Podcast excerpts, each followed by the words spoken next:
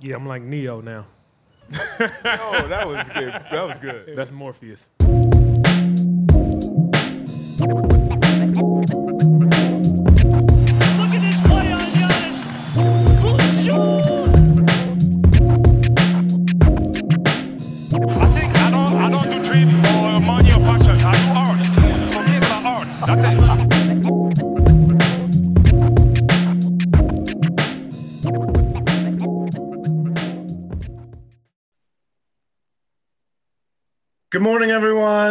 Jurassic Views, Zaya Quiena, Bryce Diamond on a busy week. It, it is Saturday. Uh, it has been a full week. I'm on vacation, but I feel like in Raptor land, I've had a lot of overtime. Uh, I've had some hangovers. Uh, I've had some, some, some long uh, letters, uh, drafts, like draft letters that I've I've written out after three or four drinks uh, that I've then thrown in the garbage, uh, and then I've watched video video montage after video montage, um, and just when I thought that I would be in a dark storage room for the entire week trying to drown my sorrows, some good news comes a light breaks in, and it has just been a roller coaster ride. Zaya Quiena, with all that has gone on this week in Raptors land, forget about your your regular life, your job. I don't care about any of that. Just within Raptors land this week, how are you doing, man? How are you feeling? I'm exhausted.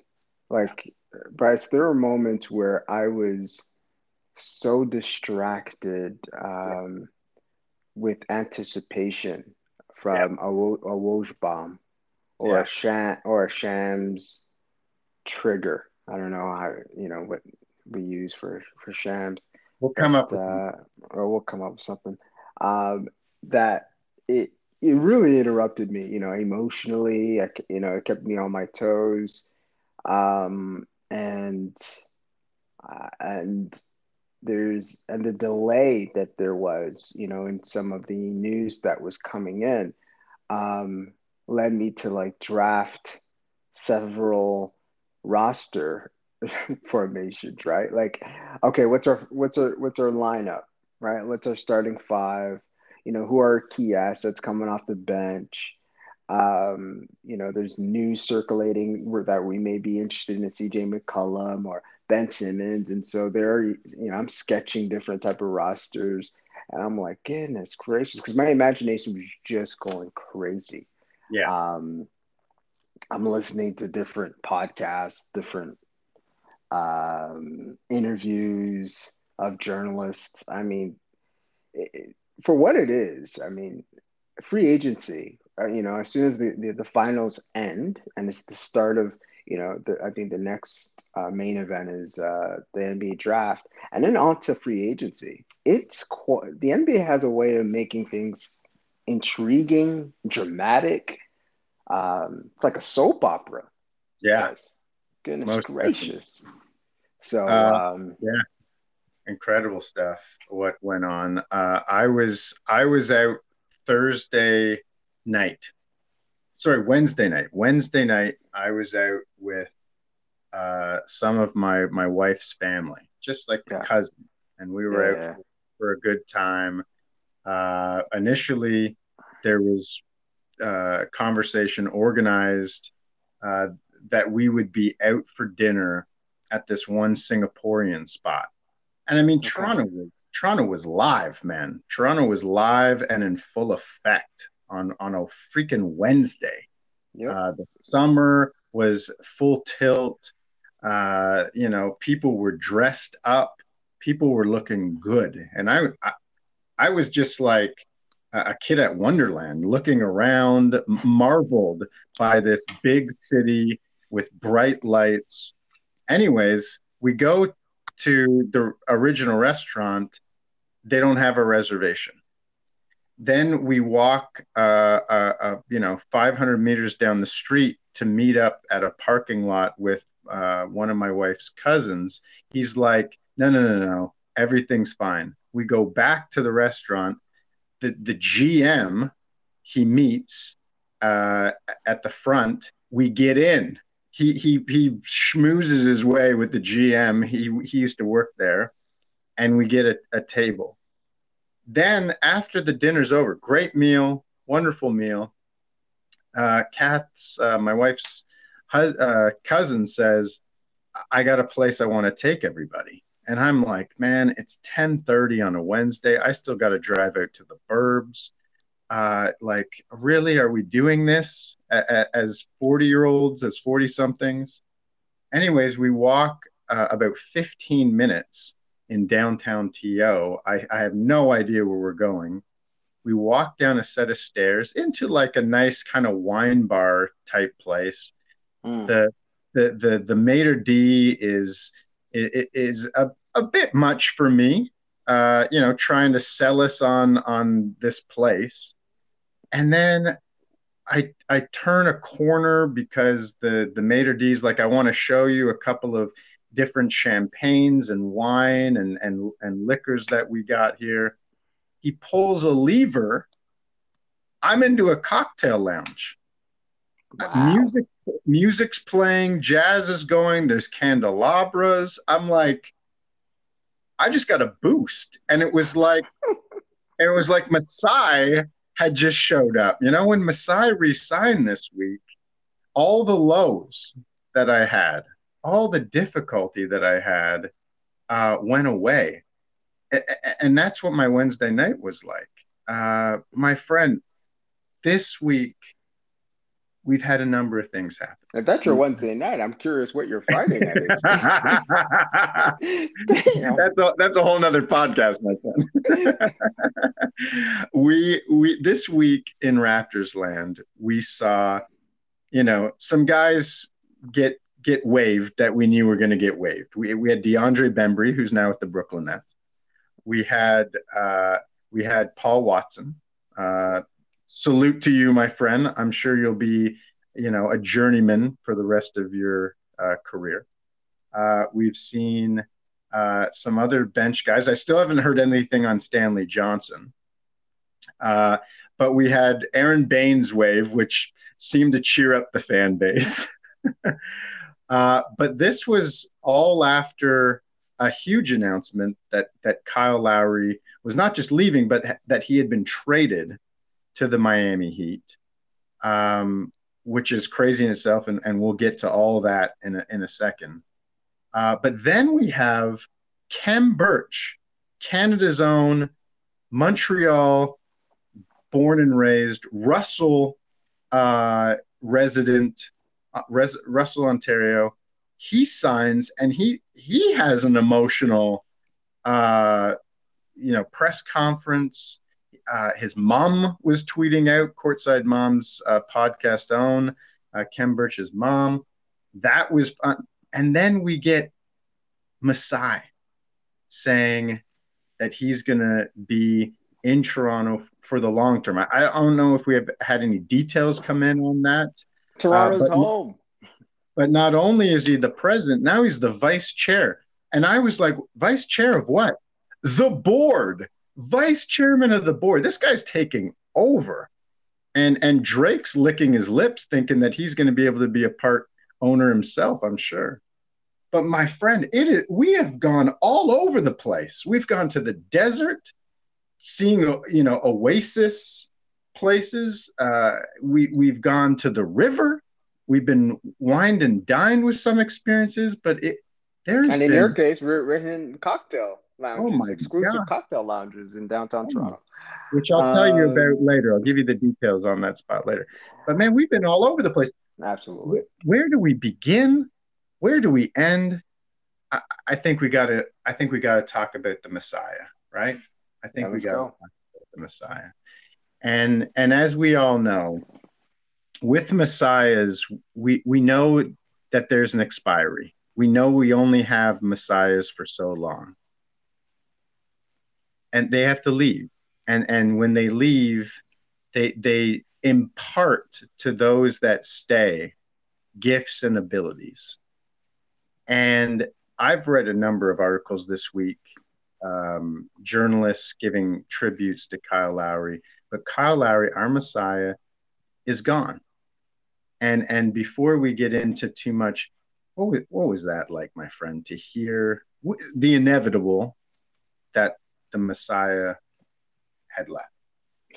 Um, well, I was hearing these rumors when I was in um, in Miami, right? When I was Right. talk, when I would be talking basketball with with folks out in Miami, you know, they had a high expectation that um, Kyle Lowry would be heavily pursued in free agency. Um, his close relationship, which uh, shouldn't be underestimated, with uh, with with Butler, um, you know, was a driving force, and and, uh, and obvious, you know, the Miami organization, you know, um, do we call him? What do we we call him? The Godfather, Pat Riley. Yeah, Right. definitely. You know, Yeah. Pat Riley and Erik Spoelstra.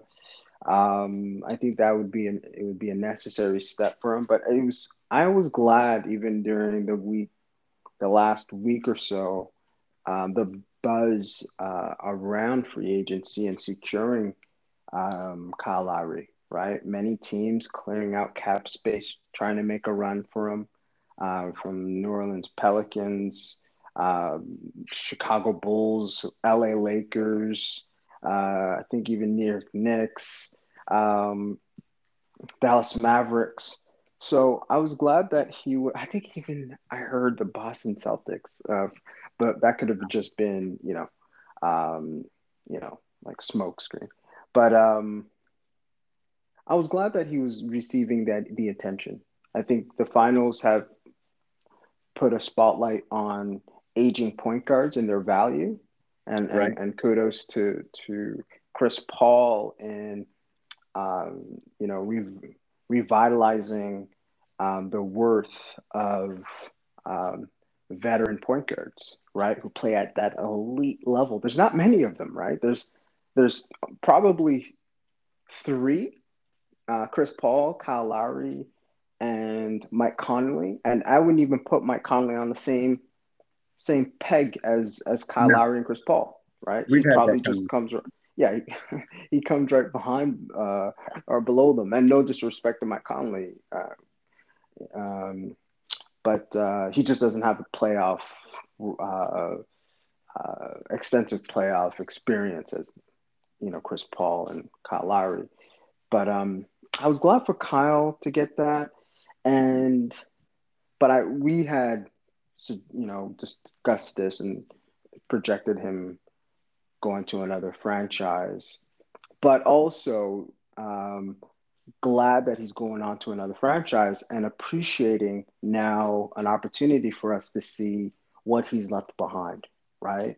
Uh, Right. Part and parcel of the mythology of messianic figures and leaders is that they they leave, they don't over, they, they don't overstay, right? Um, they they they know when to exit in order for them to amplify what the people who have been left behind. And so the leaders like VanVleet, Pascal Siakam, OG, uh, I see them taking a whole new level this year, Oh yeah. right? And so, um, uh, so I'm excited for that. And so I didn't grieve as much as I did back at the trade deadline. You know, when the Raptors fan base went through some sort of like quasi existential crises. Right. Um, and then we figured out that we were keeping him for the rest of the season. But um, it did allow me to go back into the archives and to revisit certain key moments of Kyle Lowry's uh, tenure with us. Um, you know, Yeah. just sub, just under ten years. Uh, Yep. We've seen we've seen him invent himself into reinvent himself as uh, one of the top players in this league, an all star, an Olympian, uh, and a, a philanthropist. So the appreciation for me is to also see his own evolution, which he will admit, and and he identified in his, um, you know, that short essay uh, that he uh, wrote that he posted on Instagram. Um, that he, he, for him to own up to the fact that he, you know, uh, matured significantly here.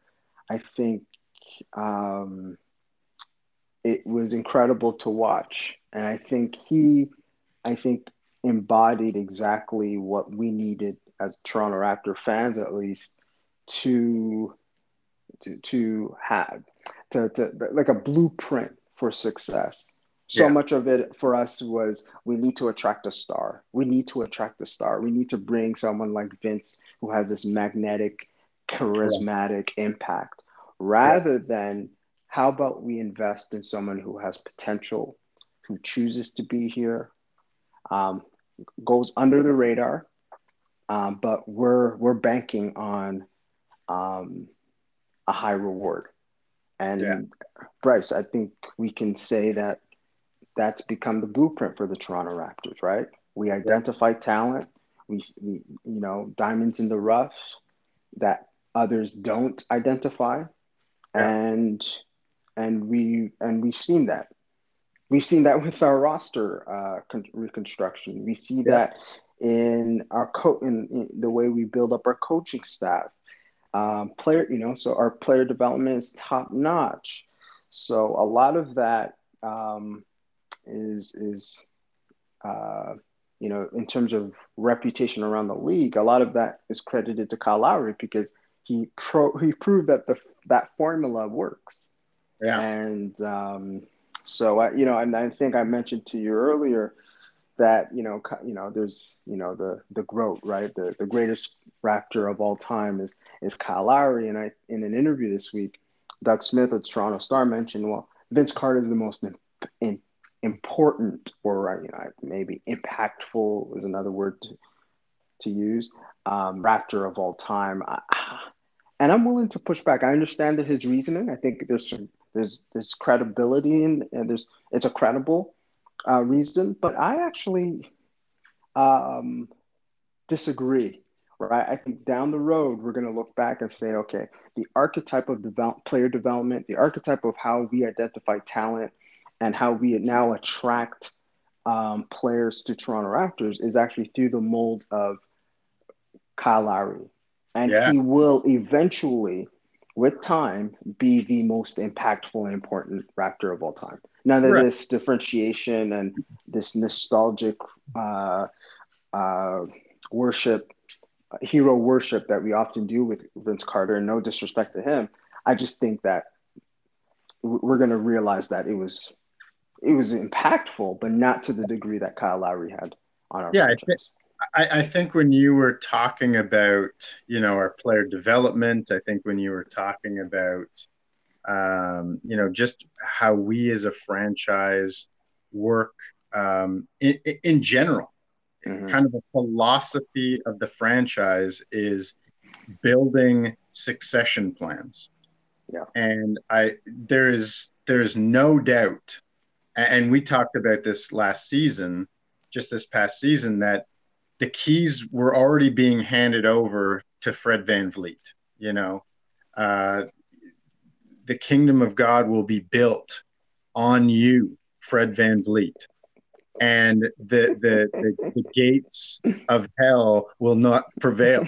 You know, uh, that's the kind of stuff that Kyle Lowry told Fred VanVleet. So we know that there is this baked in, uh, you know, succession plan to Kyle Lowry, to Fred VanVleet as a as a as a leader on the floor, as a coaching mind. But as you said, we've seen this in the coaching uh, as well, uh, and it's and it's wonderful to see. There wasn't that when when Vince Carter was here. There, there, there was no, and when Vince left, did he have guys crying on his shoulder? Did he have guys writing open letters to him on social media? Did he have no? He didn't have that stuff. And and you know, don't get me wrong, there were some some great moments. He was a magnetic force uh, for you know for three good years. But what Kyle Lowry did was set up a team for success going forward. And uh, Kyle Lowry um, also uh, gave gave a legacy. He he installed, established a legacy moving forward, so that he can leave. He can feel like he he he's he can go to Miami, enjoy some time with Jimmy in South Beach, and know that his his boys back in TO are to rock the house, right? And are, and are to ask a lot of questions and create a lot of confusion around the league. Trae Young's to be asking, uh, was that playoff run that I did last year real? You know, Joel Embiid is going to be asking uh, whether he's, you know, yet again uh, not as good as another African player because Prince Achiuwa is going to, you know, Precious Achiuwa is going to ha- have him, you know, questioning his his identity as a basketball player. Um, so thought you're going to say identity as an African. Um, that, that's profound. I, I- and that's just West Africa politics. Precious Achiuwa is Nigerian, and uh, Embiid is Cameroonian.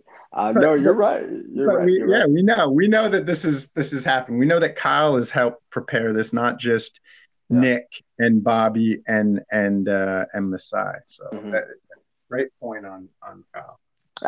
We'll, we'll um, I, I, sh- I think we need to dedicate a bit more time down, you know, into season two on, on, um, on the impact of Vince Carter versus that of Chris Bosh, uh, versus that of um, DeMar DeRozan For sure. um, and and again uh, Kyle Lowry and and and or have we exhausted this kind of model of we need X star player in Right. order for us to kind of attract talent, um, in order for us to broaden our brand, especially south of the border, to an Yep. American audience, and you know, kind of placate to it. And I think that ended. I think the Toronto Raptors decided we're not going to try to do that anymore. We're going to try to be a successful organization that wins, that builds players, and and if we fly under the radar, so what? As long as we make the playoffs, um, and we build on our record. And I think those who know know. Yeah. right. Yeah. Those who know know. For sure. And um, if you're interested in hype, then you go and follow uh, underachieving franchises like the Philadelphia Six, 76ers or the Boston Celtics, right? You know, Yeah. all the talent in the world and still can't deliver, Yeah. right? Yeah. Um, oh, did I say that out loud? Okay.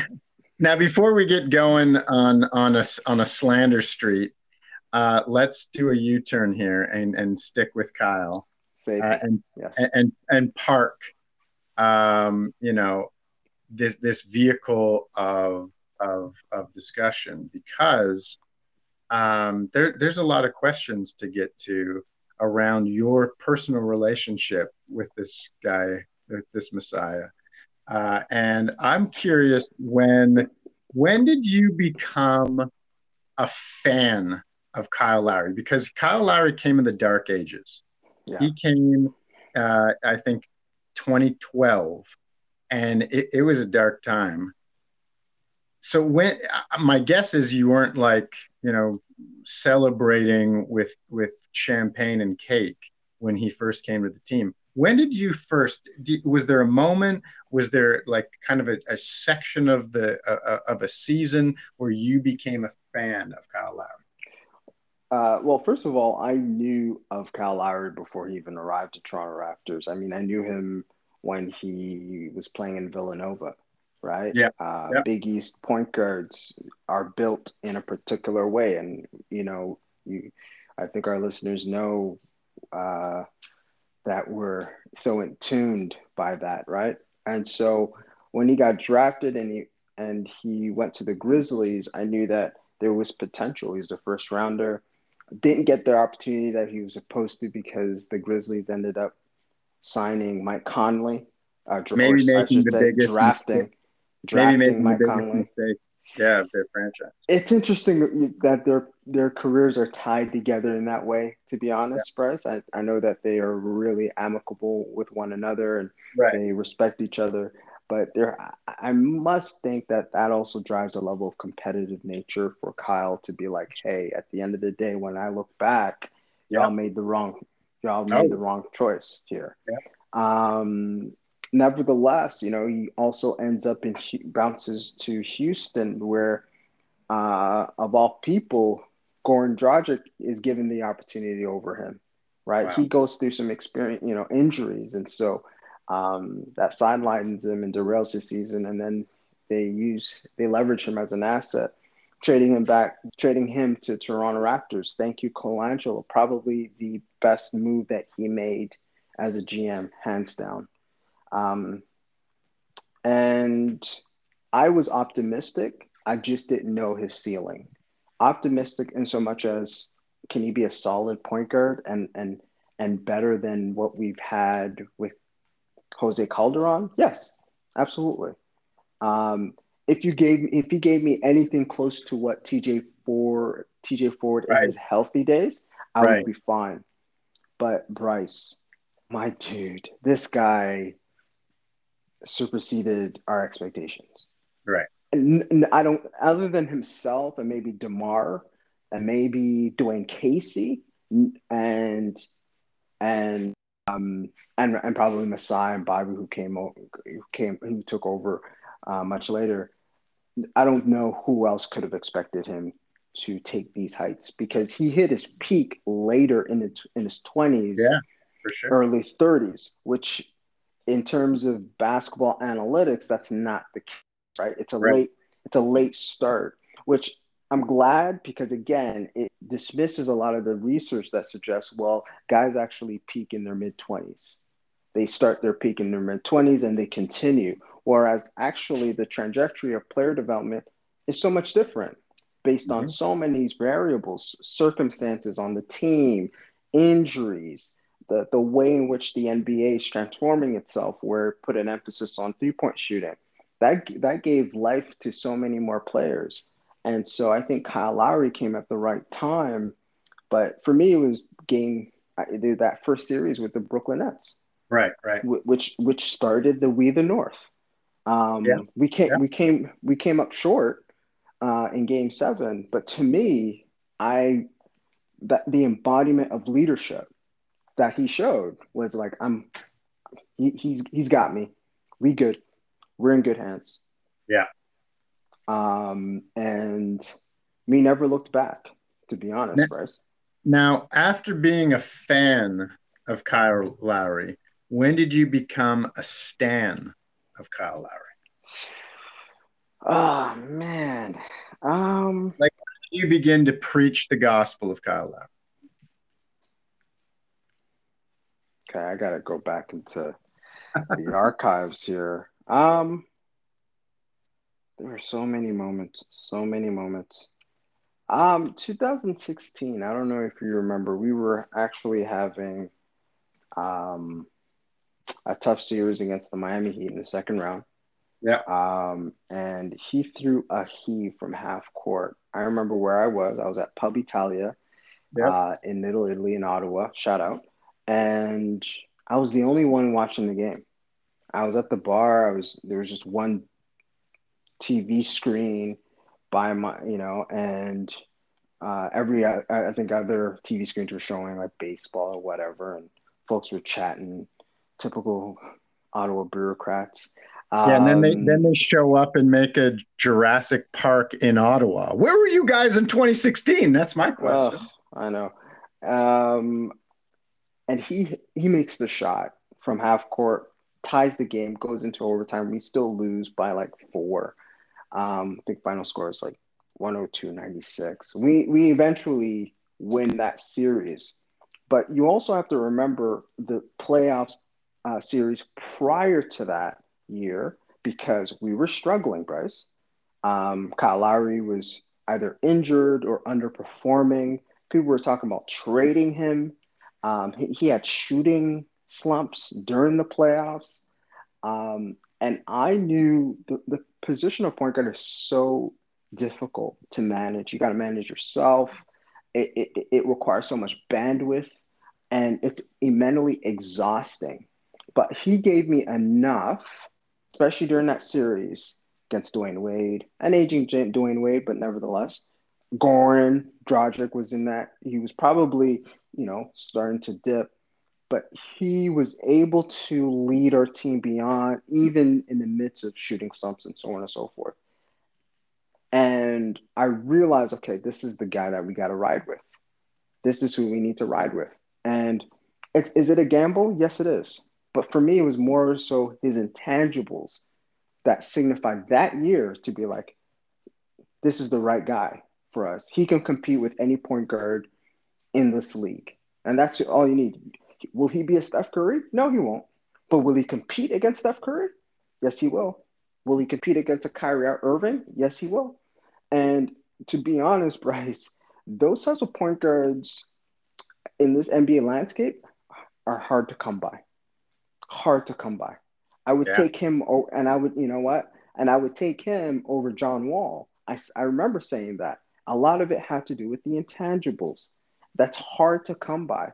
And and not no disrespect to John Wall, he's inc- he has been incredibly talented in his throughout his career, but I always knew that there was kind of that leadership um, echelon that some players just don't have, and that's okay. They don't have to be all things to all people, and we had that in Kyle Lowry. Um, now it, there was there weren't always pretty moments, but you got to ride Right. through it, and I think we we benefited from it. And and cr- credit Dwane Casey, credit Masai and Bobby who who's who's who who who stayed the course to be like we're not going to trade him if he even if he we're, we're disappointed or or swept by the Washington Wizards. We're not going to put him on the trading block. We believe in this guy, and we think he's going to continue to develop, learn, watch tape, grow as a player, and continuity is a huge, it's a premium in the league, right? So, um, that was that was that moment for me. I went I went quite long there, but that that really did it for me in terms of we're going to ride or die with this brother. Yeah, yeah. 2016. Uh, Yeah. How about yourself? Uh, just to uh, talk about that series uh, in 2016 with Miami, Kyle was kind of all over the place in that in that series, and obviously that heave three pointer uh, was kind of like a relief for he him. had a terrible shooting game that game. Yeah. I think he had, yeah. Uh, And and then in that game seven in Toronto, he had like 37 points, and the Raps exploded to a blowout win. Uh, but it was his his leadership. Um, also, uh, since you brought up John Wall, and I think you know we we always had this rivalry. We saw Beal and Wall, especially Wall, as as an intimidating presence, as a, as a scary guy to deal with. But we always wanted to to battle against Washington. And there's always this conversation within the media, you know, uh, American media. John Wall and Bradley Beal are the best backcourt backcourt in the Eastern yeah, Conference. yeah, yeah, And- yeah, yeah. And you know what? We we can we can talk about making arguments for for the Raptors, uh, DeRozan and and Lowry in that conversation, and and you know we could get objective about that. But at the end of the day, Kyle Lowry by himself has proved at this point in his career that he's a better backcourt than John Wall and Bradley Beal because those guys haven't even got to a conference final yet. They had all this talent and couldn't make their team better to get to the conference final. That Raptors team, when you look back at the tape on uh, on the Raptors in 2016 versus what they did in 2018, 19, 20, that team was awful, and the the style of play was terrible. Uh, Um, it was Kyle Lowry that made that team better and have the work ethic and the belief to get to the conference finals. Obviously, the Eastern Conference was weak then, but Kyle Lowry did something that Beal and Wall didn't do, and so for me, he's a better backcourt than the two of them combined. Uh, it's always it's always great to confirm that, eh? After several years later, and oh, and hearing that big, you know, the John Wall and Bradley Beal backcourt, and they did sweep us, and that stung, Bryce. That Yeah. stung. Um, but hey, look who has the chip. That's right. Look who's laughing now. Look who's laughing now. Look who's with Jimmy Butler laughing now. Um, my friend, tell me about a game that you would want to show you know, young players. 2019 finals, game one of the uh, of game game six of the NBA finals. Here we go. Here we go. You're going against Steph Curry. You're in Oracle. Um, you have one of the minority owners sitting front court, literally um, shoving you, and you. There's a split moment where your reaction time uh, is to maintain a level of composure, right? Um, there were there were so many there were so many moving parts in that game, Bryce. But um, leadership, right? Leadership, leadership, leadership, and it's not just Kyle Lowry. It's how he how he was able to um, uh, impo- not just po- impose his will, but also transfer and and allocate um, that responsibility to others. Fred VanVleet had a huge game. That third quarter where he actually started over Danny Green in the second half, Nick Nurse, kudos to you. Great decision. Um, exceptional. The way in which Serge Ibaka produced um, uh, by the help of, and facilitation of Kyle Lowry. To me, you're a young point guard. Um, you want to understand how to um, perform at the highest level um, and choose your moments. My dude had 11 points in the first, what I think, the opening minutes uh, of, of that game as well. Right. Choosing your points, being calculated, knowing how to, now you're not just, you're not looking at the playbook, but you are the playbook. You are dictating what is best in terms of using your judgment on the court at the high, again, at the highest level, playing against um, Golden State, probably the best team in the last decade. Um, some people would say that you know probably the best dynasty in, in the 21st century. Um, Bryce, I mean, to me, you watch that tape. Shoot, I watch that tape maybe twice a year. Yeah. Um, and every single time I come out, I'm like, oh, okay, this is what he, this is what Kyle is trying to do here, right? Uh, okay, this is how he's trying to utilize utilize Ka, um, Kawhi Leonard as a decoy and and to, and try to feed it into uh, um, uh, Pascal or Serge on the roll. Okay, uh, it's I, I I always go back to that game. I always I always do, but I also have another answer. Okay. Just in, Now, just in- before before you get there, when you rewatch the when you rewatch the videos Yeah. uh, of of that game six against Golden State, and you look at the plays and you see all the intangible decisions that Kyle's making to get the ball somewhere and make different moves or the footwork.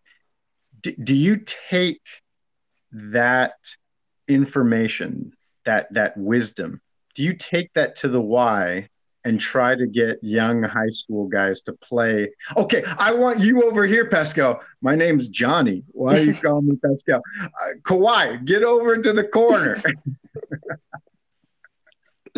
Sorry, I could, ju- I could just envision that that you would take that. I'm live, uh, I'm coaching, you know, vicariously uh, processing Game Six of 2019 Finals through pickup coaching pickup uh, voluntarily. They haven't asked me to coach, but I'm I'm No. imposing my coaching uh, onto these young fellows at uh, at different runs at the Y. Um, I will. What was your second answer? I won't. I won't confirm or deny.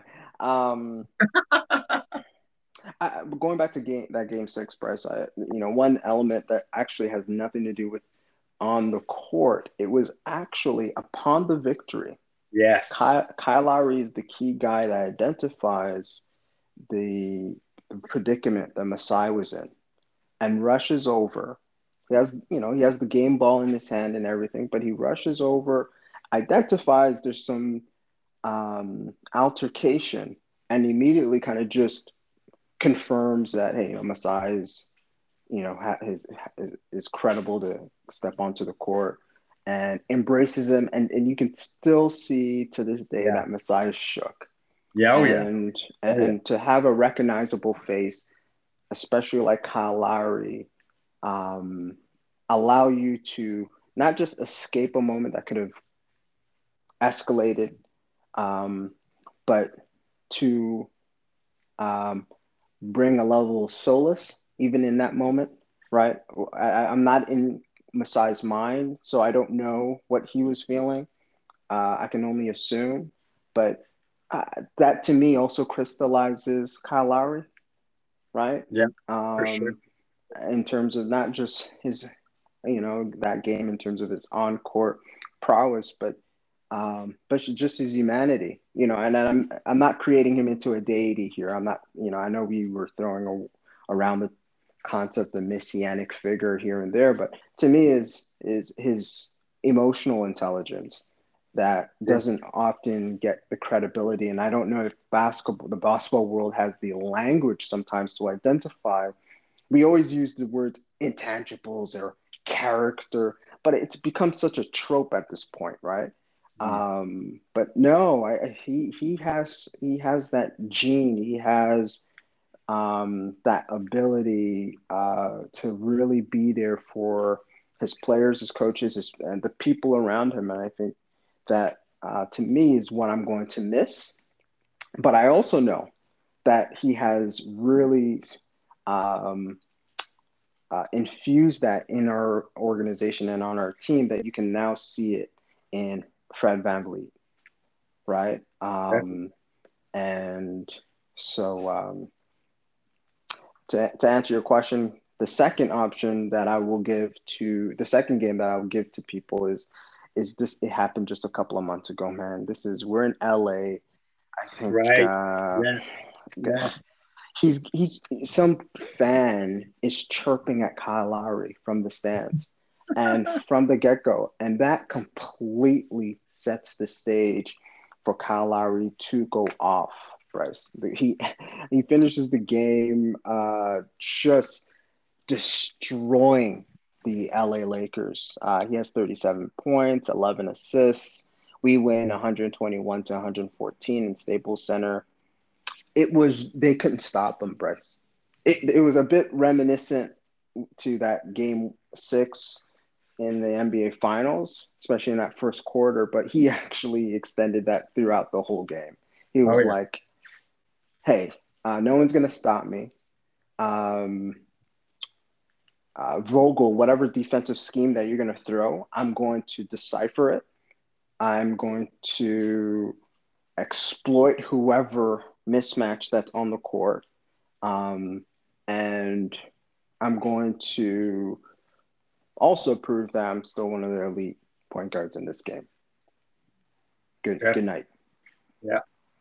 Um, so, um, it's a bit of recency bias, but you know what? He deserves it. No, that's that's good stuff, man. There's so many games to to point to uh, to to be able to say, you know, this is where we put Kyle on the pedestal.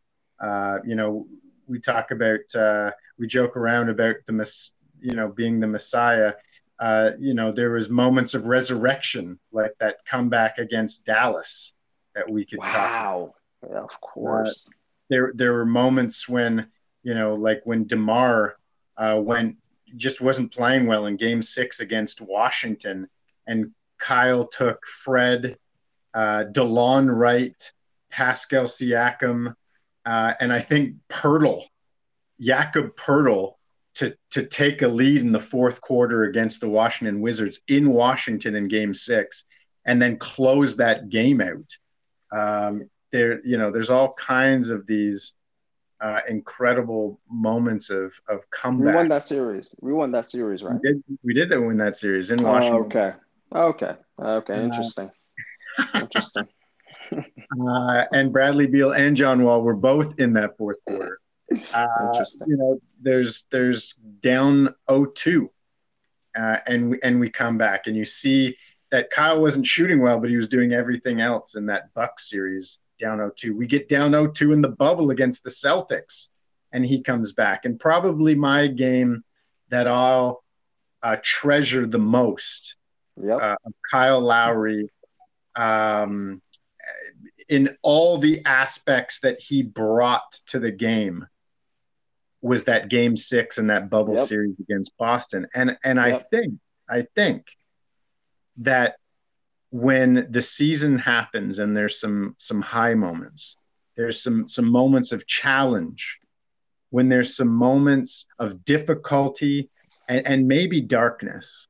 I think even the guys on the team, Fred, OG Pascal, hell, maybe even Norm will do the same thing out in Portland. Big shout out to Norm for his five-year contract that he set uh, that he set up with Portland in the black and red out in the West Coast. Much Uh, deserved. but I think I think he'll look at that game as well and see all the impact uh, Kyle had, um, and and that will help us. That will help us this season. You know, that will help us. Yeah, yeah. The disrespect. They, they were ranking Kemba Walker ahead of uh, Oh my uh, gosh, Kyle Lowry. Where's Kemba Walker now? Kemba was a no-show for half of that series. Gosh. Um, and you know, all all mad love to New York point guard Kemba. I, he re-signed. He signed with the Knicks, but there's it's not even a competition, man. No. Every single time he, Kyle Lowry, I feel like has to prove his worth, and you know, and and and Bill Simmons uh, on his pod earlier this week was questioning his value, suggesting that you know he um, the contract or his the attention that he's receiving is a bit inflated, and I'm like, is he is he just trying to be um, uh, uh, playing devil's advocate? Is he is this just you know an approach in order for him to pander to a particular audience, in order for him to increase his ratings in a you know overly you know saturated media uh, industry? Absolutely, because he's he can't be that dumb, and I have a lot of respect for Bill uh Simmons, but look, really like overinflated. Like, how much does Kyle Lowry have to do to prove to you um, that he's worth all of this and even more? But to be honest, I'm at a point where I don't need to prove anything. No. One in my own personal life, which we don't have to dive in into, but but in terms of being a, a, a Toronto Raptors fan, um, we don't have to prove anything to anyone, and and Kyle Lowry doesn't definitely doesn't have to prove anything No. to anyone either. And and last time I checked, uh, when you're a six-time All-Star and a champion, uh, you you have already got a lot of respect and love. Number one, number two, I'm pretty sure that the voice of Bill Simmons gets drowned out pretty quickly from Jimmy Butler and Pat Riley's want to have Kyle Lowry on that roster. Could be wrong, but I'm pretty sure that that Kyle's going to be listening to Jimmy and Pat way more than than Bill Simmons. I think Uh, he got a he, he he signed his guarantee contract was what 85 for 3 years and I and I think he could have asked for more but he understands to compete uh uh the Miami Heat needed a bit Yeah. more cap space and so um um so yeah again this guy I wish him well I mean obviously I'm a Toronto Raptors fan I mean I'd rather see us win a chip. If there's anyone in the league to win a chip this year, you know I'm gonna have to support our guy. Right. That makes sense. Um, any other any other thoughts? Any other moments that you want to uh, point out about Kyle Lowry before we, we wrap it up? Uh, there was this uh, story we heard much later uh, while he and Demar were on the team, and you know their friendship, their bond together, and the way they express the love for one another is actually quite appreciative because oftentimes you know male uh, uh, bonding or uh, or even a level of vulnerability isn't always displayed, especially in NBA culture, right? And so. Uh, one thing that we hear uh, is that they take, I don't know the the other rookie, but all I know it's Delon. Delon Delon Wright um, is taken into a store. Um, this kind of you know fancy clothing store, um, and I think it's in Toronto. And Kyle Lowry and DeMar DeRozan say, "Buy whatever you want. It's on us." You know very well as a rookie, you know um, you're not making a lot of money uh, compared to some of your, uh, you know, veteran players. And so um, one can just interpret that to be like, oh, that's very kind of them. That's a kind gesture, um, you know, uh, for Delon and this other rookie, I don't remember his name, uh, to, um, you know, brace themselves in luxury. Y- you can interpret it that way. There's another way you can interpret it as understanding uh, the fact that Kyle Lowry actually never wanted that to hit the media. He kept all of that Yeah. internal.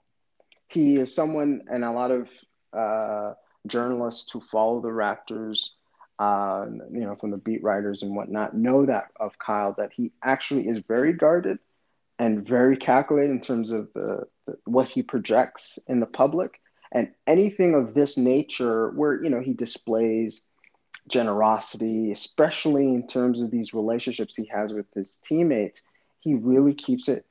Um, uh, I don't. Uh, he doesn't privy the public to know Right. all the details, right? Aside from his uh, Thanksgiving drives that he does in Yeah. the community uh, Yeah. and some of the initiative he does in Philadelphia, aside from that, he he is quite guarded about a lot of things, and I think that's something that I've always appreciated of him because I think there's something in him that wants to maintain a level of genuineness and Right. That he doesn't want to have um, out in the public. Right. Right. Um, and and he doesn't want he wants to control the narrative and uh, of who he is and those relationships without it being influenced by external forces. And that's something, to be honest, I've taken away in my own personal life to be like, how much of my ego wants everyone to know what I'm doing as such a great guy that I am, Right, right. And how much of it just needs to be maintained in that kind of relational, the confines of the relationships that I have, like a team, or in my case, my network of family and friends, and so on and so forth. Um, uh, a little, a little, a little phil- philosophical, but it, it, it is something that I am gonna is a, an incredible takeaway because I think leadership too often is something that's displayed and performed for Right. the public to see, and Yeah. sometimes it's quite shallow rather than actually someone who uh, takes on a different approach. Isn't too loud, isn't so much charismatic, but Right. has such a deep, substantive impact. Um, that is probably the biggest takeaway. I know it's not a game. I know it's not a um, That's good, uh, man. diving into statistical analysis here, but um, hey, man, well, you know, you started saying it this way. I think that's the impact of a messianic figure, after all.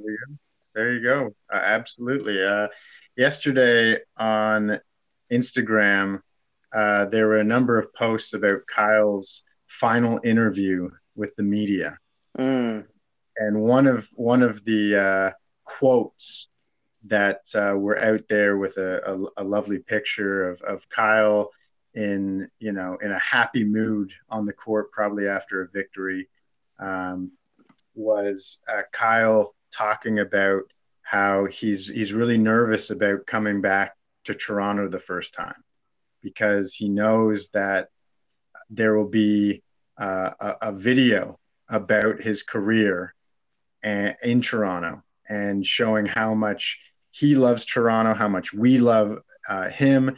And he said, you know, I don't want to uh, see that because I'm going to be in tears uh, be- before a game, you know, uh, Mhm. in front of this whole crowd. And maybe I'll have to say something, maybe I won't, but it'll, it'll be emotional. Um, and let me be clear, uh, just as I was on social media yesterday in response to that, uh, that I will be crying as well. And I am sure there will be a lot of, uh, there will be very few dry eyes in, in the city of Toronto, uh, certainly among uh, Raptors fans, uh, because of how much he is meant, as you said, as a player, as a leader, but I think more importantly, and this is what we love about Kyle and so many of the other characters in in the franchise that are important, uh, is that uh, their humanity, uh, their their generosity, their the spirit that they bring to the team, the friendship that uh, you know they cultivate uh, with with their teammates, and Kyle has has provided all those big brother uh, type um, uh, you know impacts as well as all the stuff on the court. And uh, it, it is hard i think for the franchise to say goodbye uh, i think it's it's hard for us as fans to say goodbye but you know what? I think as we watch this season and we look back on other, previous seasons the nine previous seasons kyle lowry had with us i think when we look at this season we'll be seeing kyle all the time. Um, and hopefully Yeah. we see a lot a, a lot of victory. Hopefully we see a lot of smile. Hopefully we see guys challenging each other and being able to to get better uh, just Yeah. as kyle did um, but kyle kyle has never left us has he he, he'll never he'll re- really never leave us obviously he will his number will be retired upon his retiring uh, but but he's always there he's always I will present. always, I will, I will always be with you. Um, said one uh, um, figure, um, messianic figure. Uh, well, you know, I, you're and you're right, and his presence will be left. I mean, he should be the first. You know, he DeRozan. I don't care what order or are the guys whose jersey should be hung. Uh, sorry, Chris Bosh. Sorry, Vince. That's it.